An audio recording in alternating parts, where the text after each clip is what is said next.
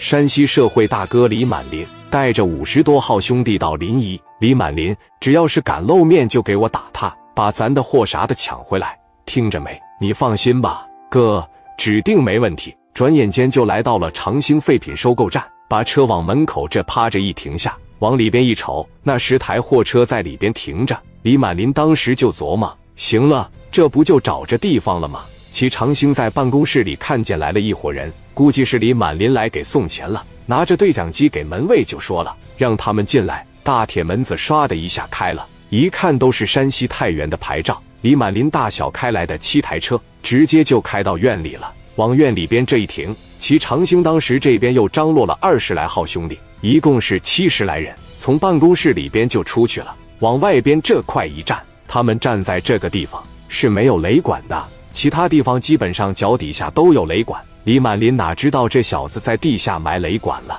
一看七十多个人，李满林绝对不怕，也绝对是敢干。李满林有多忙？那下车了，二话没说，掏出来。这一说掏出来，从这车里边拿着五莲子下来了。人家那边还在那抱个膀站着。李满林往前走着，朝着天上咕咚就是一响子。我兄弟呢？我告诉你们，马上把我兄弟们给我放了。让我们把车开走，要不然的情况下，在这个院里边，我他打死你们！齐长兴不动声色，先是叹了一口气，直接说了一句：“哎，哥们，我给过你机会啊，而且在电话里边，我已经明确的告诉过你们，千万不要有别的想法。我现在我在最后给你们一次机会，你们给我听好了，二百万的支票给我放这，我保证你们安然无事。如果再拿这货五连发跟我俩比比划划。”我就让你们粉身碎骨，你信吗？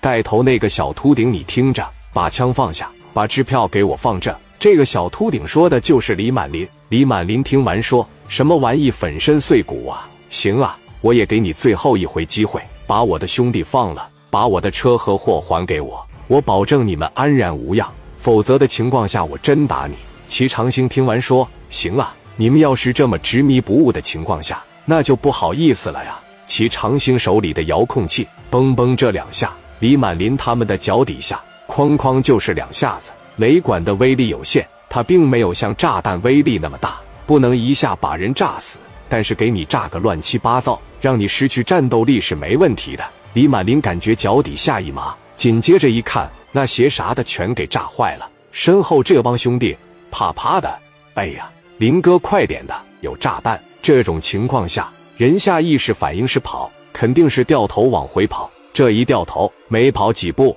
那脚底下咣咣的就来了。这玩意炸不死人，但是能把人吓死。这时候，齐长兴大喊了一声：“别他家跑了，底下有他 TNT。”山西这边矿也多，都知道 TNT 是啥。所有人站在原地不动了。李满林在这妈了，怎么的不敢动了？你个小秃顶，还他要打我？就你这两下子！你他拿什么跟我斗啊？打他！